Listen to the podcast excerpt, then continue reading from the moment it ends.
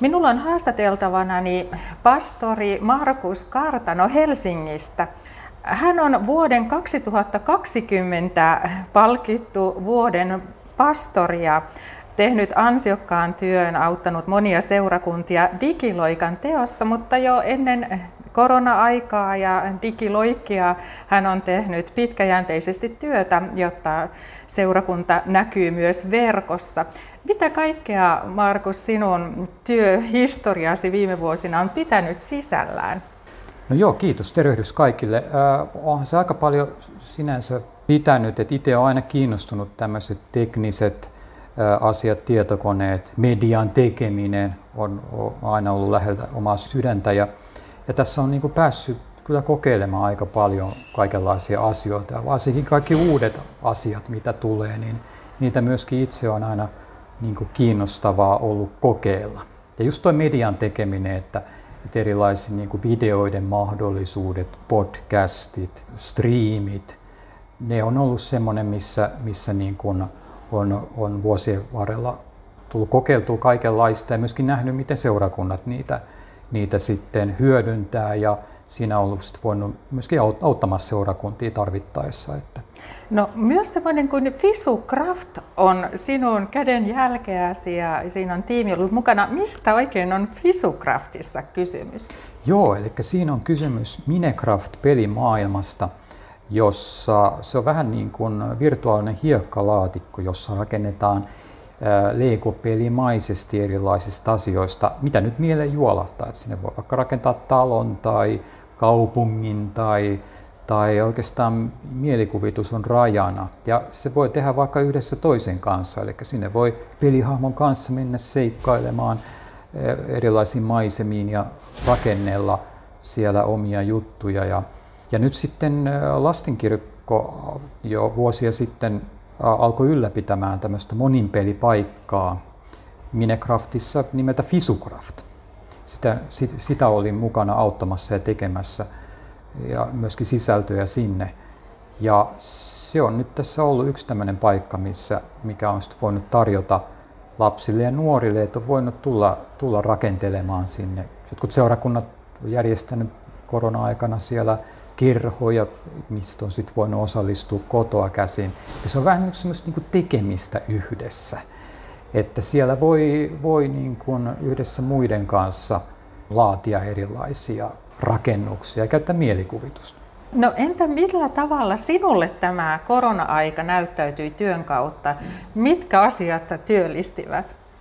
Varsinkin siinä alkuvaiheessa niin erilaiset striimaukset seurakunnissa, että, että heti kun normaali jumalanpalveluksia ei oikein voinut pitää tai ne on rajoitettu ja, ja niitä sitten seurakunnat lähti viemään verkkoon, niin monella oli just tämmöisiä kysymyksiä, että millä laitteilla, miten se käytännössä toteutetaan, niin, niin niissä olin sitten hyvin paljon auttamassa ja kaikenlaisia työpajoja ja tämmöisiä etäkoulutuksia myöskin sitten olin mukana järjestämässä. Että, ja sitten myöskin aika paljon itse myöskin tekemässä niitä striimejä, että sitä kautta tuli myöskin yhä enemmän myös itselle kokemusta kaikista haasteista, mitä eri kirkkotilat voi tuoda tullessaan ja, ja siinä myöskin itse oppi paljon lisää. Mitkä oli semmoiset suurimmat yllätykset ja, ja niin kuin pähkinät purtavana tuossa digiloikkaa, kun nyt seurakunnat siellä Helsingissä tekivät? No kyllähän tietysti niin kuin moni haaste, jos nyt miettii jotain striimiikin, niin haastavaahan se on, että toimiiko verkot esimerkiksi. Se nyt niin kuin aika, aika pian sitä ongelmaa ei, ei onneksi ollut, että, että siinä niin kuin suhteellisen hyvät yhteydet meidän seurakunnilla on, mutta just tämmöinen, että miten vaikka ääni kuuluu kaikusessa kirkkosalissa, niin, niin siinä monesti työntekijät joutuu pähkäilemään, että millä tekniikalla ja miten, miten niitä tekee. Mutta se mikä positiivinen yllätys itsellä on, että kyllä seurakunnat kuitenkin varsin nopeasti lähti sitten tekemään erilaisia, niin kuin olemaan innovatiivisia. Työntekijät lähti miettimään ja kokeilemaan, että miten, miten sitä verkkoa ja eri somealustoja voisi käyttää, käyttää sitten niin kuin seurakuntalaisten kanssa tekemiseen ja kohtaamiseen. Mitkä sinun mielestä on tällä hetkellä nyt suurimpia kysymyksiä kun alkaa pikkusen tämä shokkivaihe ja tästä ollaan selvitty ja vähän semmoinen uudelleen suuntautumisen vaihe tietyllä tavalla seurakunnissa, että mitä koronan näistä jälkimainingeista ja mikä on se uusi normaali. Millä tavalla näkisit, että seurakuntien tulisi nyt miettiä tätä tilannetta? No ehkä tota, niin kuin, että miten siellä verkossa ollaan niin, ja ehkä myöskin pidemmällä tähtäimellä, että, että tulisi niin kuin vakiintuneita tapoja. Osattaisiin myöskin hyödyntää seurakuntalaisissa olevaa osaamista, että kutsutaan mukaan tekemään yhdessä ja ennen kaikkea suunnittelemaan yhdessä. Että mikä on se asia, mikä, mikä ihmisiä kiinnostaisi tai mitä ne, missä ne haluaisi olla mukana. Ja toisaalta myöskin, että et, et, niin kuin tavallaan tehtäisiin rohkeasti erilaisia kokeiluita.